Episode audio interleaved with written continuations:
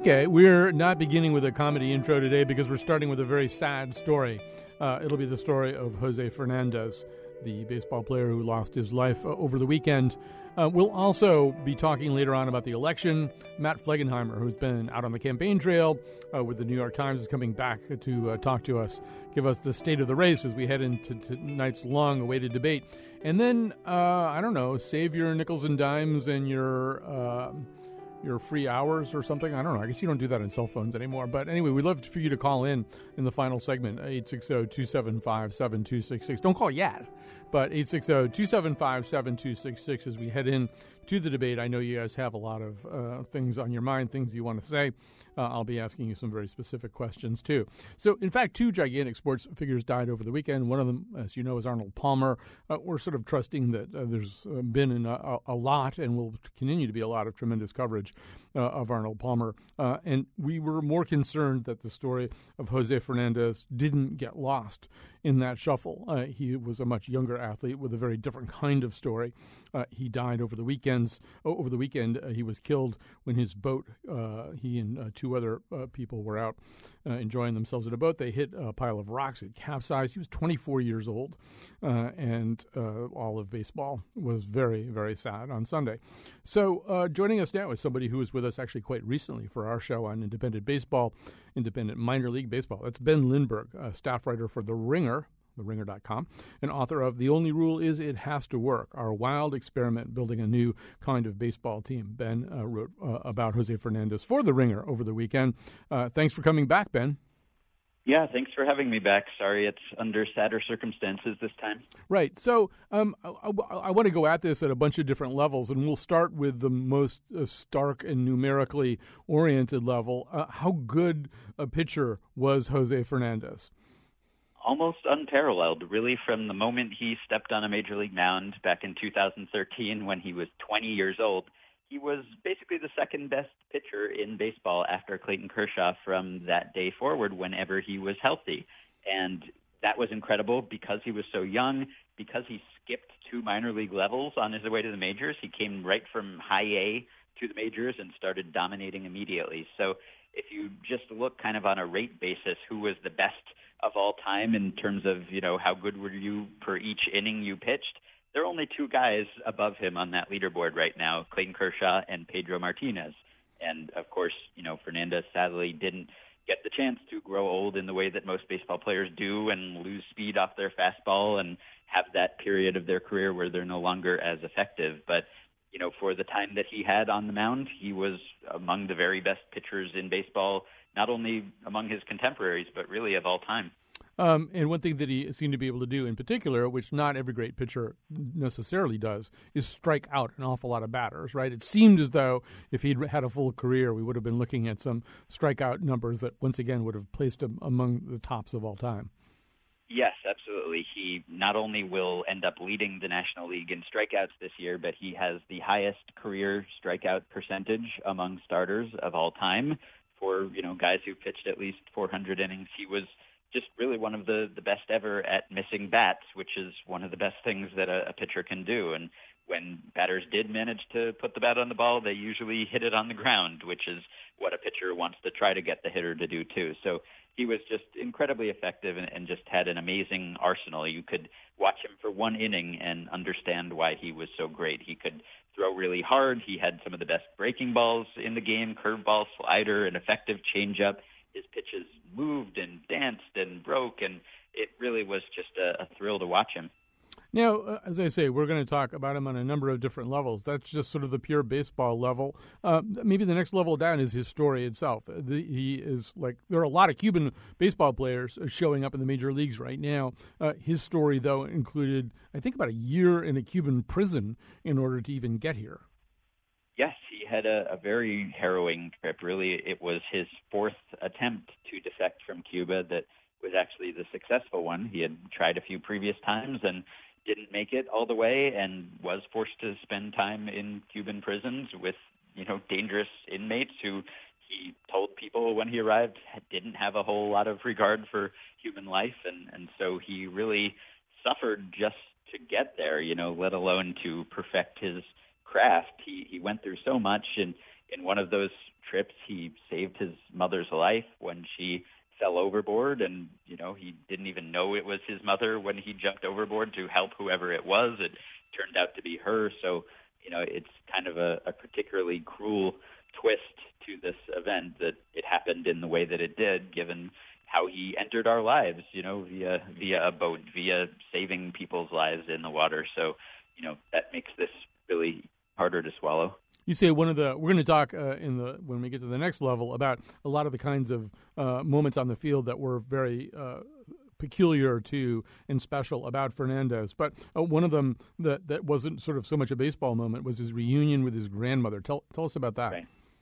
Yeah, he he hadn't seen his grandmother since he left when since he defected at 15 and he was extremely close to her and so when he was reunited with her several years later, it was just a you know a tearful moment for both of them and and also I think for everyone watching. And you know it, it meant a lot I think not just to him and to his grandmother but to the Cuban com- community of Miami which you know for him to end up playing for the Marlins was just extremely fortuitous. Of course there's a large Cuban community there and he was uh, a hero you know rightly so all those people who had come over and, and suffered the same hardships that he had, and his success was their success in a sense. Now, I want to go uh, into yet another level here, and that is sort of you know his comportment on the field. There was a way in which he um, stood in stark contrast to a kind of aesthetic uh, and set of norms that exist within baseball. These have to do with, in no way, being emotionally demonstrative, if you can possibly avoid it, uh, and keeping your head down, uh, especially if you hit a home run, run really fast around the bases, pretend you didn't hit a home run, pretend something really uh, pretty grim happened to you. Uh, th- there are all these kinds of rules. They seem to be, you know, a, a remnant of an, an aesthetic that that flies maybe in contrast to various other kinds of ethnic aesthetics. And you know, you don't want to make this into some kind of simplistic uh, version of, of, what Latino players or Cuban players are like. But there's a way in which Fernandez allowed himself to be happy, allowed himself to have fun, allowed himself to be demonstrative, and acted a little bit more like probably one of us would probably act. Uh, you know, if he hit a home run, which pitchers don't do that often, or if something really great happened. There was a way in which I think a lot of people felt he was waking baseball up to its emotions. Not that he's the only player to do that, but the, he seemed to have a special spark. Yes, he definitely did, and, and because he played at such a high level and was so young, he he seemed almost like the standard bearer for you know looking like you were having fun while you were playing baseball, which doesn't sound like anything revolutionary, but at times it is. You know, there is this sort of old school, straight laced way of playing baseball and, you know, not showing up your opponent or, or giving the impression that you might be showing up your opponent by showing some sort of emotion on the field. And he played with a very apparent joy. And I think everyone really connected to that because it was the way that we think we would play. If we somehow, you know, had the right arm of Jose Fernandez and made it to the majors, we would look like we were happy to be there. And he always did. And you know, people called him cocky at times, and perhaps that was accurate. But you know, he was incredibly talented. He was skilled. He backed it up. It, it wasn't unjustified cockiness, and and I don't think any of it was ever mean spirited. You know, he he wasn't trying to show up an opponent or assert his dominance or anything. He was just taking pleasure in just how great he was and and how much he enjoyed being great. So there was that moment a few years ago when he hit his first career home run, and, and a catcher then for the Braves, Brian McCann, who was kind of the you know face of this uh, old school way of of playing baseball, took exception to how Fernandez admired his home run and took his time rounding the bases, and you know there was this brawl, and there's this great picture of you know the benches clearing and and all of these players milling about and fighting, and then there's Jose Fernandez kind of on the periphery of this group, just smiling, you know, while mm-hmm. everyone else is is fighting, and and that was really, I, I think, what made people so attached to him in the way that many superstars don't forge that kind of emotional connection. Right. And I, we should say that when we say brawl, we mean baseball brawl, which means that everybody right. kind of runs out and kind of gets yes. kind of close to everybody else. And there's maybe some pushing and shoving. And one of the great things, I watched that clip today, um, that you can see, I forget which team, but one of the team's bullpen is jogging very slow it's like, oh, we have to run all the way over Yeah. to home plate because there's, and so they're running. They're just running with no so little urgency. You know, it just sort of thinks, well, if we run at this pace, it'll probably be over by the time we get there, and then we can just run back. Right. And and so it was sort of that kind of thing. And I, you know, looking at the clip too. I mean, you know, you use the word admire, which is, of course, that's the term that base that that gets you in trouble, and that's sort of weirdly. I mean, only in baseball would that be a pejorative that you admired the home run that you hit. And I don't know if it seemed to me like it was the first home run he'd ever hit. He's a pitcher; they don't hit a lot of home runs. If you or I did it, we would do that. We go, we you just want to see it, right? You just like I don't. I wouldn't be admiring it. I'd just be going, "Oh, look, I'm not. You know, I have to watch this." Yeah. Of course, it's completely natural, and you know that's something that people talk about when they talk about the average age of the baseball fan and how the sport has trouble appealing to a younger generation.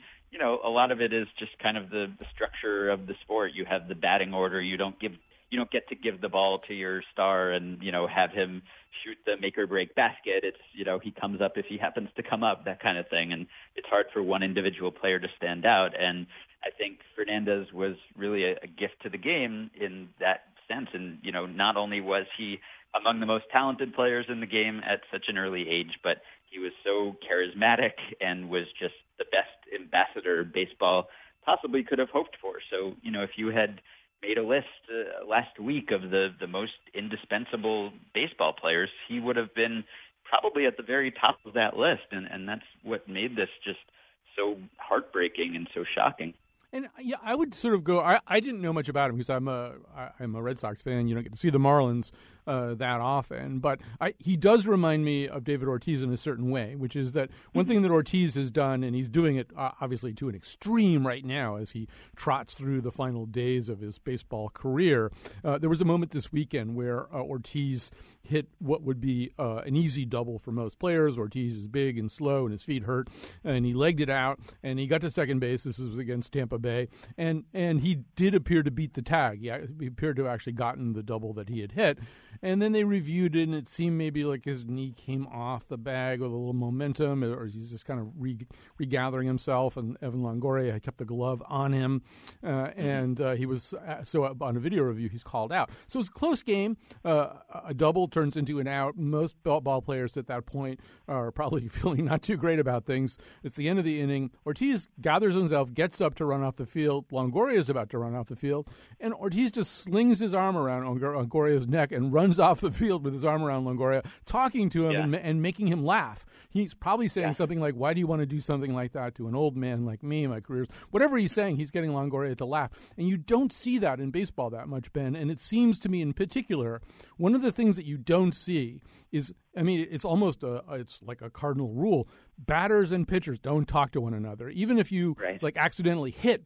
uh, If I accidentally hit a batter, if I was a pitcher, I would just yell, I, "I'm sorry, I didn't mean it," or something. And nobody ever does that. But there's this great clip Yeah. that I think you linked to, and it's uh, Mm-hmm. Troy Tulowitzki. I'll let you describe it. It's just this incredible little play followed by an exchange between uh, Troy Tulowitzki and and Jose. Yeah, it's one of Fernandez's signature moments. It, it was this, you know, smoked line drive by Tulowitzki, hit right back at Fernandez, who somehow made the play. You know, one of those just purely instinctive catches, and, and no one could believe that he had done it. You know, least of all Tulowitzki, and so Tulowitzki, you know, had this exasperated expression, and he's looking out there like, "You got to be kidding me!" And you know, Fernandez could have just stalked off the mound, right, impassive, and you know, maintained the the macho appearance and not you know showed any acknowledgement of Tulowitzki's reaction, but he didn't. He was laughing and he was joking and he was kind of boasting a little bit that he had managed to snag this ball. And you know, I, I think he did it in such a way that no one could possibly take offense from it. It was it was clear that you know, I mean, it was an incredible play, and he was proud of it and, and happy to have done it. And, and you know, it wasn't putting Tulowitzki down or anything. It was just kind of a light joshing, you know, kind of a ribbing. Anyone would do this if you were, you know, made that play in your weekend softball league or whatever. But you just don't see it as often in baseball. And the fact that you did see it from Fernandez really set him apart from the pack. even aside from his you know superlative pitching. Yeah, I'll go a little farther. I actually uh, watched the clip kind of carefully today. So, in in fact, and I'm sure he would not have done this with any other pitcher. It, it, it's because Fernandez has this reputation for being loose and fun and funny. What happens is, and this thing happens in an eye blink. It just the ball is smacked and then it's in Fernandez's glove. And actually, the first person to talk is Tulowitzki, and he yells out to the mound, "Did you catch that?" You can see it on his lips. He's going, "Did you catch that?" And and yeah. and, and Fernandez starts smiling and laughing and nodding. Yes, I did. You can see it on his lips. He's going, "Yes, I did." And they're, yeah. you know, and the in a way, it seems as though Fernandez, even in maybe a slightly more uptight white player like Tulowitzki, is breaking down some of these norms. Like we don't talk to each other, even if it's kind of a funny moment. Yeah, mm-hmm. and that's why it's such a shame, or one of the many reasons why it's such a shame to have lost him at such an early age, especially because as you mentioned, you know, you weren't familiar with him really because you hadn't watched him on a regular basis, and that's probably true of a lot of baseball fans because he played for the Marlins. He was never able to make a postseason start because he played mostly for you know non-contending teams or teams that didn't end up making it, and because you know he's 24 and he had a Tommy John surgery mixed in there, his his actual you know availability was somewhat limited. So uh, the good thing is that you know we at least have everything Fernandez did on a major league mound preserved forever in high definition, and I think anyone can go back and watch it and understand how great he was and how great he would have been if he could have continued. You know, he was already pitching at just a all you know inner circle Hall of Fame level, and there's no reason to think that he couldn't have continued pitching that way. So, you know, it's a it's a real loss, but we at least did get to see him at the top of his game and, and the top of the game, period. Ben Lindbergh, uh, great to talk to you. Uh, ben is a staff writer at The Ringer, where he's written about Jose Fernandez, uh, author of The Only Rule Is It Has to Work, Our Wild Experiment, Building a New Kind of Baseball Team. You should read that book. It's not like any other baseball book. When we come back, Matt Flegenheimer from The New York Times is going to bring us up to date on the state of the campaign.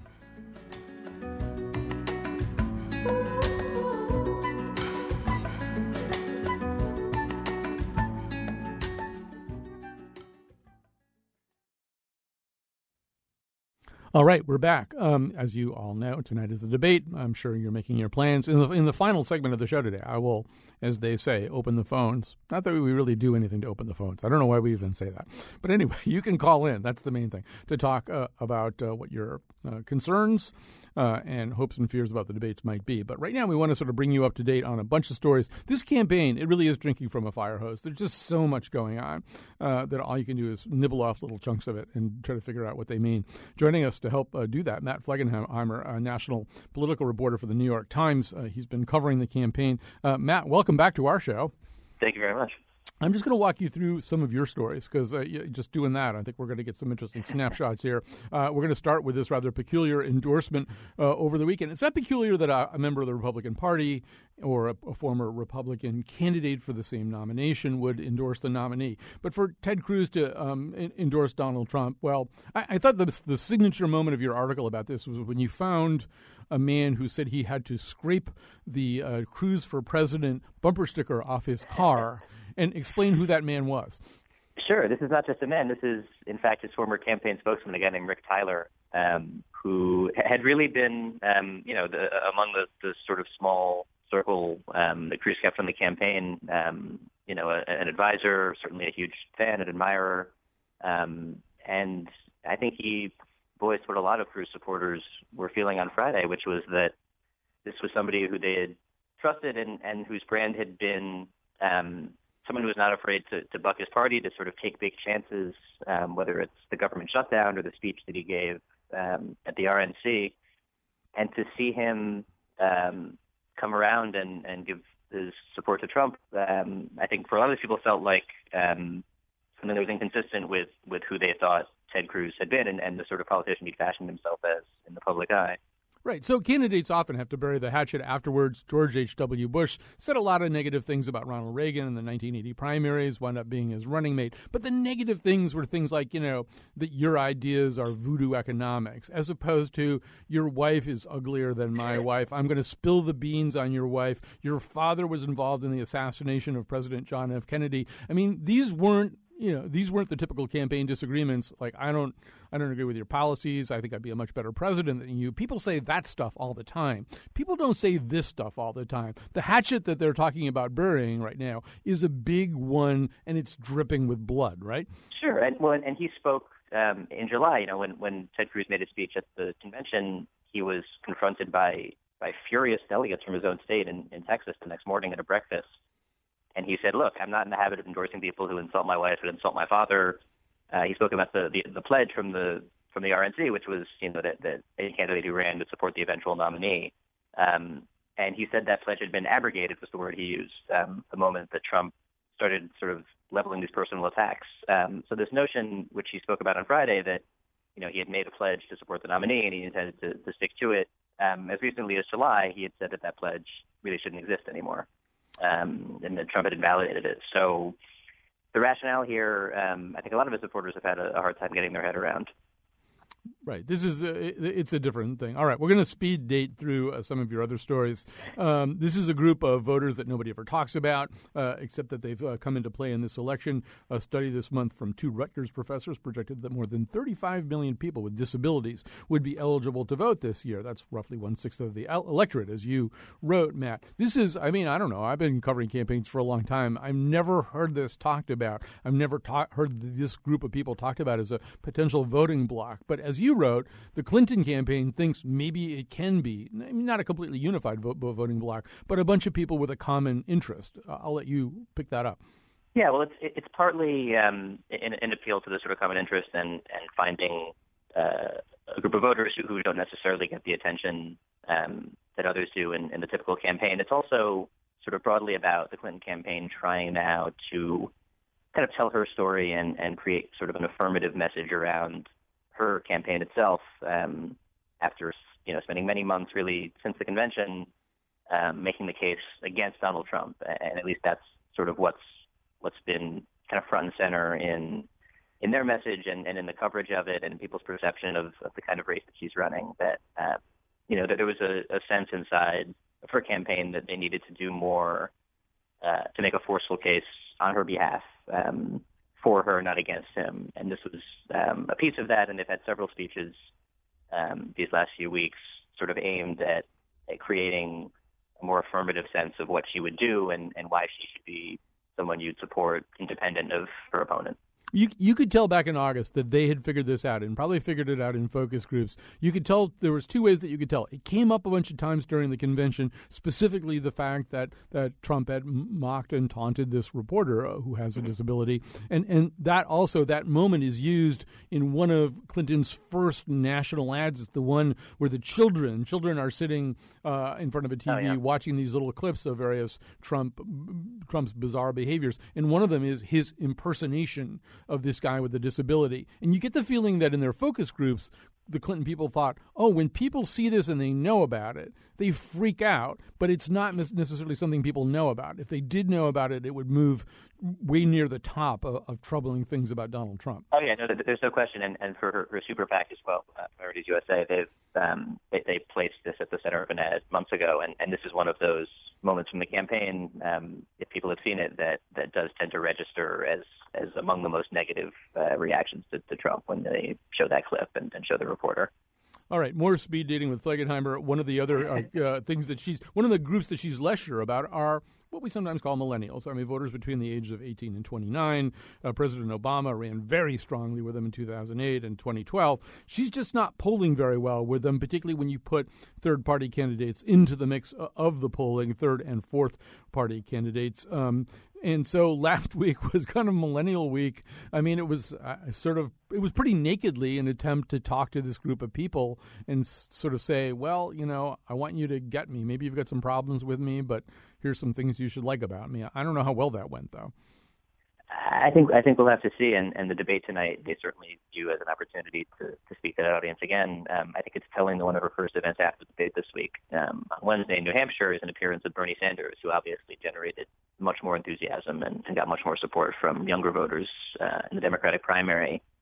She knows that she'll have to lean on on people like him, people like President Obama, who who have had uh, a great deal more success in appealing to younger voters, um, and the campaign knows that that's really essentially where this is won or lost. These are uh, voters who, who in large numbers supported President Obama. Um, at this point, are losing a, a, good deal of support, at least if the polls are to be believed, uh, to third and fourth party candidates. Um, there's some sense that historically, traditionally, that those sorts of voters tend to come home as it gets closer to election day, and that it becomes more of a binary race again. Mm-hmm. Uh, but they don't want to rely on history here. They they need those voters who are right now potentially Johnson or Stein voters to come around to uh, to the Clinton camp. And at the moment, those are not seemingly happening in the numbers that they need to see.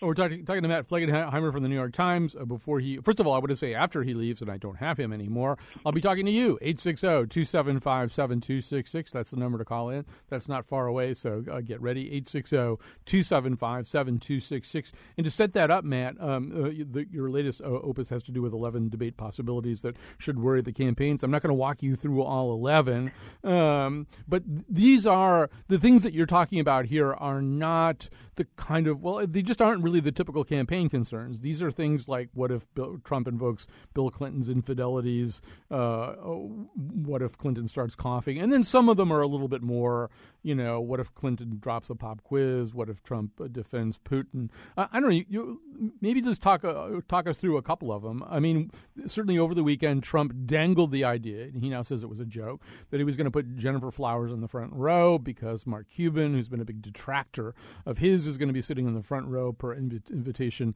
of Hillary Clinton. A little bit different to talk about Gennifer Flowers, a woman who uh, acknowledged an affair with uh, her husband. For sure. yeah. So, so I mean, you know, I, you, you feel like it's not off the table anyway. I mean, what does happen if that happens? I mean, nothing's off the table, right? Uh, there's um, there's actually a, a sense among some supporters of of Hillary Clinton's that they would not uh, be so upset to, to see that kind of um, gambit from Trump if he wants to to raise the specter of, of Bill Clinton's infidelities and sort of try to resuscitate some of these 1990s, you know, scandal greatest hits um, that they think ultimately might ring hollow to to some voters or, or might engender some sympathy for Hillary Clinton. Um, I, I don't know that um, that'll be universally true, but I, I think there's a sense among Clinton supporters that, that if Trump is if Trump sees it as advantageous to, to go that route, they wouldn't necessarily mind seeing that as as awkward as it might be, as painful as it might be for people who who live those scandals in real time in the 90s. That um, from a, a pure sort of political perspective, that might not be a winning hand for Trump. The I mean, it, it does seem as though that you can sort of understand why Clinton supporters would think that. There's some historic reason to think that. Rick Lazio in a Senate race, sure. kind of, you know, he kind of turned towards her uh, almost in a slightly physically intimidating way, kind of stepping away from the podium. That seemed to work in her behalf. When she was first lady, going through some of the stuff that we're talking about right now, her favorables were way, way higher than they are now. So, I mean, there's some reason to think that, yeah, it's probably a mistake for Trump to bully her or try to dig this stuff up against her. Now, a mistake she could make, I would think, would be that pop quiz thing. I mean, we know that, that Trump has not studied as hard for this test as Clinton uh, uh, has. I mean, that, that sort of goes without saying. The question is, does she win if she exposes, in a very direct way anyway, these huge tundras of ignorance that he may have? It's such a risk, and, and there there are Republicans who, who still regret that in the primaries that no one really went after him with that kind of really sort of gutsy, um, direct questioning in a debate setting of, you know, quite literally asking him questions like, you know, how does a bill become a law? I mean, just to sort of try to em- embarrass him in some way that, at least according to, to some Republicans, they thought he, he really didn't have that that well of knowledge. Um, I don't think it's something the Clinton campaign is is likely to, to try, but it's it's certainly a temptation a lot of Democrats have had to, to try to expose Trump uh, as they see it as someone who, who doesn't have the knowledge to be commander in chief. Um, as you said, I, I think it does run that risk of potentially alienating people who could view any sort of gambit along those lines as, as an elitist move, as sort of a gotcha. Um, it's an incredible risk to, to, do something like that. Yeah, I mean the the, the specter that it evokes for me is 2000 and uh, Dan, and uh, Al Gore's uh, Dingell Norwood moment where he's sort of taunting George W. Bush about the fact that George sure. W. Bush doesn't know what Dingell Norwood is. Of course, neither did anybody else. But it does seem as though the one thing that may happen here is that uh, in the in the primary debates, um, Trump was usually on stage with a whole bunch of people, like eleven people, and and what would often happen was that Trump could give one of his sort of off the cuff, not very heavily detailed, not necessarily backed by a lot of rationale or or understanding answers, and then it would kind of flop over and you know like Rand Paul and Marco Rubio would wind up thrashing out you know, the fine print of this thing uh, between the two of them, and it didn't come back to Trump because there were too many people. He does face a little bit of a disadvantage in a two-person debate. You know, if there's something that he says that needs to be substantiated that would reasonably require him to explain what it is that he means or how something works, you know, or does he understand what the TPP is? Does he understand China's not a signatory to it? That that did come up uh, during the, the, the, Republican debates. There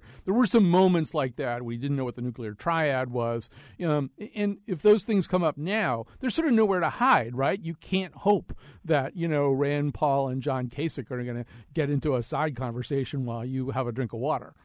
Sure. No, I think if there's any source of optimism among Democrats and among the Clinton camp about the contours of, of tonight's debate, it's that he was really allowed to kind of hang back in, in a Republican primary debate with as many as 10 people on stage. As you said, he would, you know, go in some cases, you know, 20 minutes at a time without saying a word. He would sort of lumber in eventually with, with a memorable line um, and, and the kind of signature bluster that uh, everyone has heard. But I think there's a sense um, that there's a real question about whether he can fill the space, whether he can can stand for two minutes and and speak credibly about issues that um, might be more likely to come up a in a general election debate and, and b in a one-on-one um, where there's as you said there's no John Kasich there's no Rand Paul in there to uh, eat up the rest of your time. All right, Matt Flegenheimer. If people want to read the rest of Matt Flegenheimer's piece, it is 11 debate possibilities that should worry the campaigns. You can find out what the other nine are by clicking on that link. You can bring it to your debate party tonight and uh, laminate it, uh, eat tacos off of it, whatever you're doing at your debate party. Uh, but Matt Flegenheimer, thank you so much for your time today.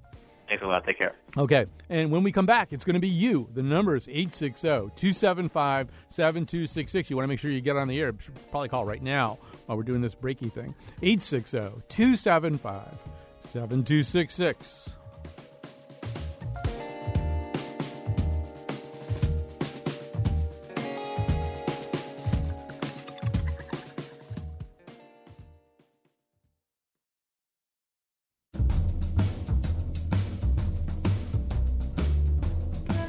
This Justin, Lester Holt will be the first ever debate moderator to have yellow penalty flags at his desk.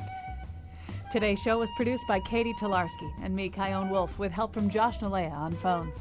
The part of Bill Curry was played by Martha Raddatz. Never miss an episode. Find us on iTunes or TuneIn Radio or on our own site, wnpr.org slash Colin. On tomorrow's show, Satanists. They're not who you think they are.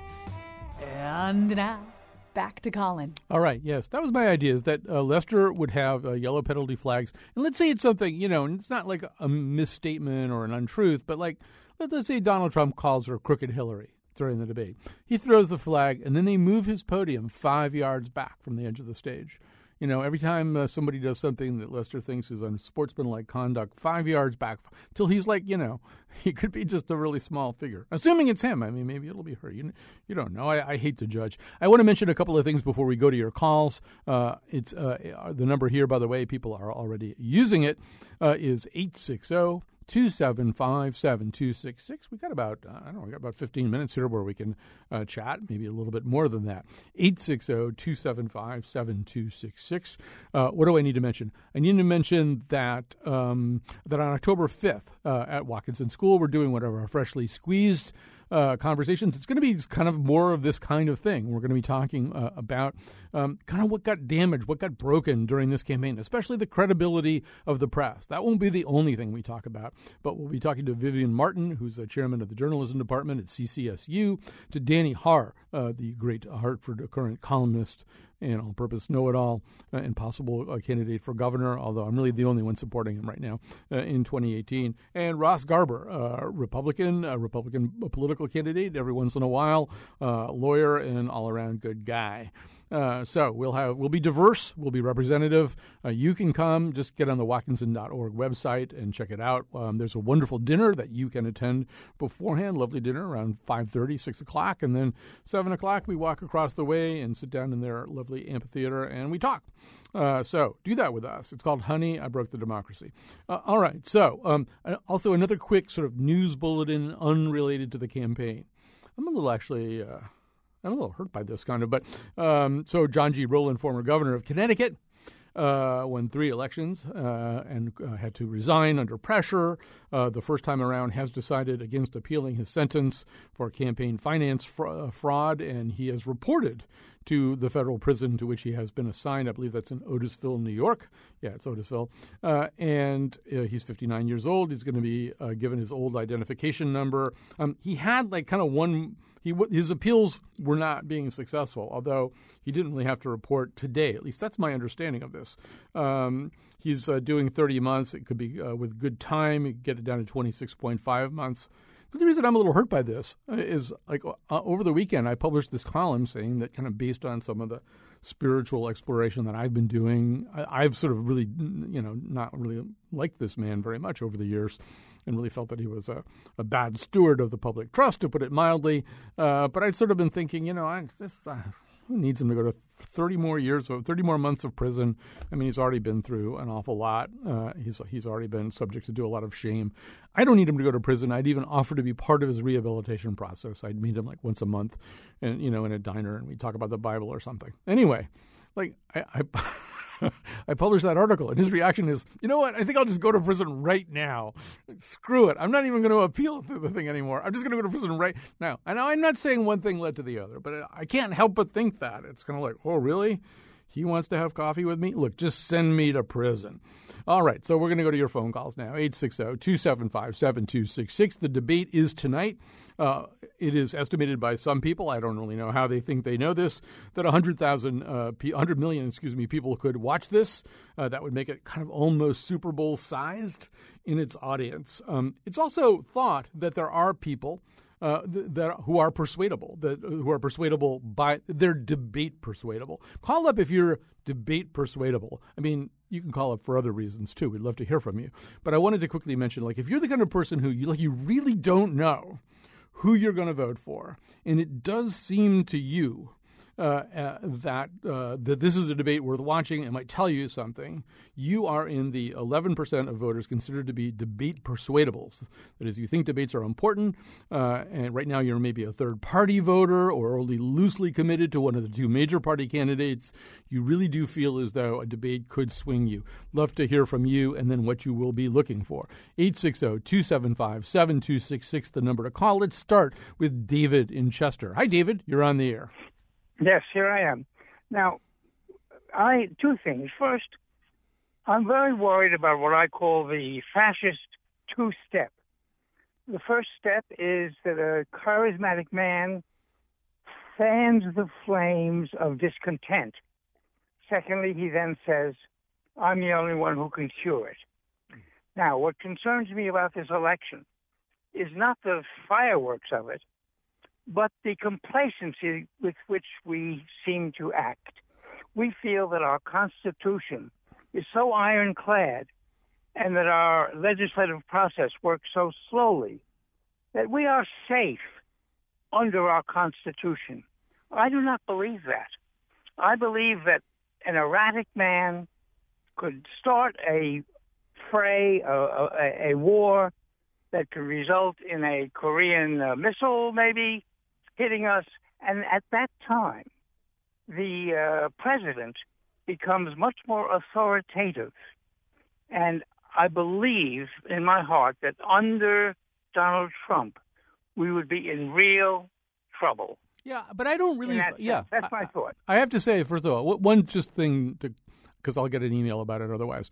Uh, the thing, the time that he said, I'm, I'm, the only one who can do anything about it," he was talking specifically, I believe, about how the political process was rigged, and he said, "I, I'm the only one who can do anything about that uh, because he's an outsider or something." But I don't really feel as though I run into a lot of complacent people in this election. Not, I mean, maybe in Chester they're more relaxed, but mostly uh, everybody I talk to is a stress ball one way or another about this. So I don't, I don't know that that particular scenario hasn't flitted through the minds of a lot of people.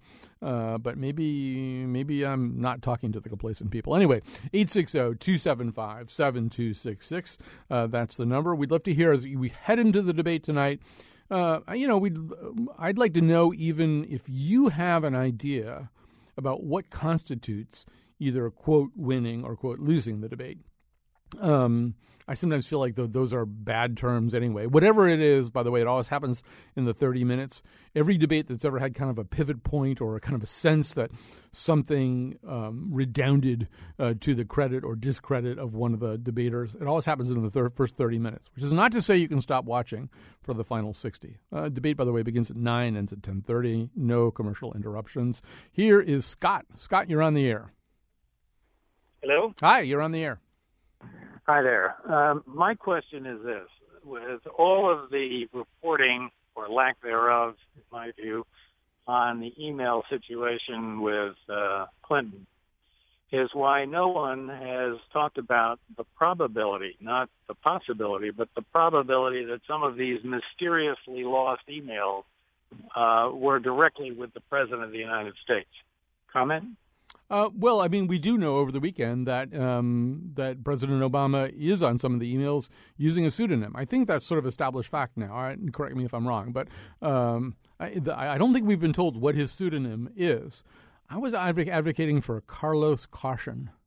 You know, I mean, because he's not really Carlos Danger. He's more like Carlos Caution. But yeah, I think probably. Well, I mean, here's so here's the problem with that. I mean, it did seem in some of his earlier comments as though President Obama had said that he was kind of unaware of this whole, you know, other email server. So if it's true that he used a pseudonym and participated in those emails, that's a little bit of a problem. I would agree. Uh, we've got a Trump supporter calling in. That may have been a Trump supporter too that I just talked to. Here's Art in Burlington. Hi, Art. Ah, Colin. Hey, it's always great to hear your voice. You guys, great show. I, I'm I'm only saying yes. I am a Trump supporter but I want the best person for president, and I've been waiting for the debates. I don't want to see uh, my candidate, Mr. Trump, come off as Nikita Khrushchev, just banging his shoe and hollering on the table. Uh, I want to I want to see a presidential candidate, and uh, I hope I see that from both candidates tonight. Actually, that's what I'm hoping and and then I really will make up my mind. I expect I'll vote for Trump only because I want change. I am not a supporter of the socialist program, although I'm not going to say that Mr. Obama has been uh, he has done what he could for America. And the only thing is, I want to see America go forward for, from here. I think we can do it for with Trump mm. and not with the past socialist policies. You know, I mean, but you're not suggesting that President Obama has socialist policies, right? I mean, there was I, never I, a more dedicated capitalist in the White House that I, that I've seen. I, actually, uh, one thing I have to say, if you want to say Obama's a socialist or communist, good. But I think Obama saved us from the depression that yeah. we had in 1929 he bailed out the damn banks. Well, I wish he bailed out me, but you know that, that didn't work out. But he did bail out Wall Street, and that's the only thing that kept the country together, in spite of all his socialism or whatever. But, but, but, let me just ask you. I mean, first of all, I just want to say that among among the many things that happened during the Obama presidency, including the uh, creation of I think 10 million new jobs. Uh, corporate profits are up 153 percent. For the most part, socialists, real socialists, art they tend not to increase corporate uh, profits. They don't really think that way. So I mean, I you know I just I don't like what's Obama's socialist thing that he did. Like when you call him a socialist, what are you talking about? All I'm saying is he's trying to bring a a a rhythm to America that uh, that seems to lean towards the European type of economy. But you listen, I I can't compete with you when when you tell me that uh, he's not exactly a socialist. I think he is a socialist. Uh, all I'm saying is I don't think he was the terrible president that some people will say he was.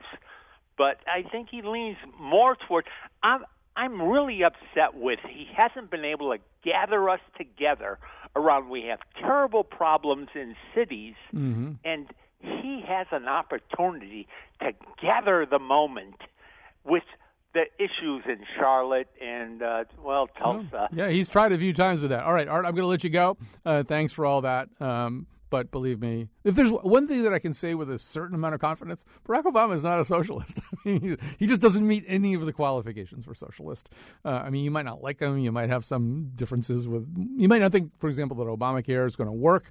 Uh, you might be right about that, but he's not a socialist. All right, uh, here's uh, Alexis from Sherman. Hi, Alexis. Hi there, Colin. How are you? Just fine. I love your show. Oh, thank um, you. So, my hope tonight, um, I'm not a persuadable um, Clinton supporter. I have no problem with her, um, you know, uh, being over serious or over prepared or any of those, or even um, sneaky and secretive. I don't think she's any of those things. But um, understanding that the persuadables need to see, you know, the opposite of all that. Mm-hmm.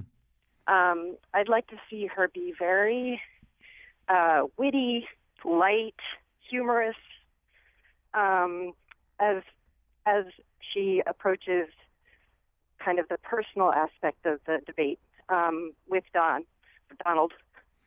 And um, I'd love for her to like, uh, for example, you know, if he goes to, you know, do some kind of offensive attack on her, say something that just will just send him rocking back on his shoes and like, you know, oh Donald, you've got to stop flirting with me. you know, like just something that's unexpected and and light. Yeah, I don't think I, I don't think I'm I'm not wild about that particular but I look. I think one of the things that she needs to do is be presidential and and be obviously presidential. And you know, I mean, if she wants to put him back on his heels, from what we've seen so far, unless there are these untapped depths uh, of preparation, nuance, and detail. All she really has to do is ask a few follow up questions. Uh, I mean, as we were saying, I was saying with Matt Flegenheimer earlier, during the Republican debates, he didn't do well when there were follow up questions. He often didn't seem to understand some really uh, basic uh, point about the thing that he was talking about. That's happened a few times in TV interviews as well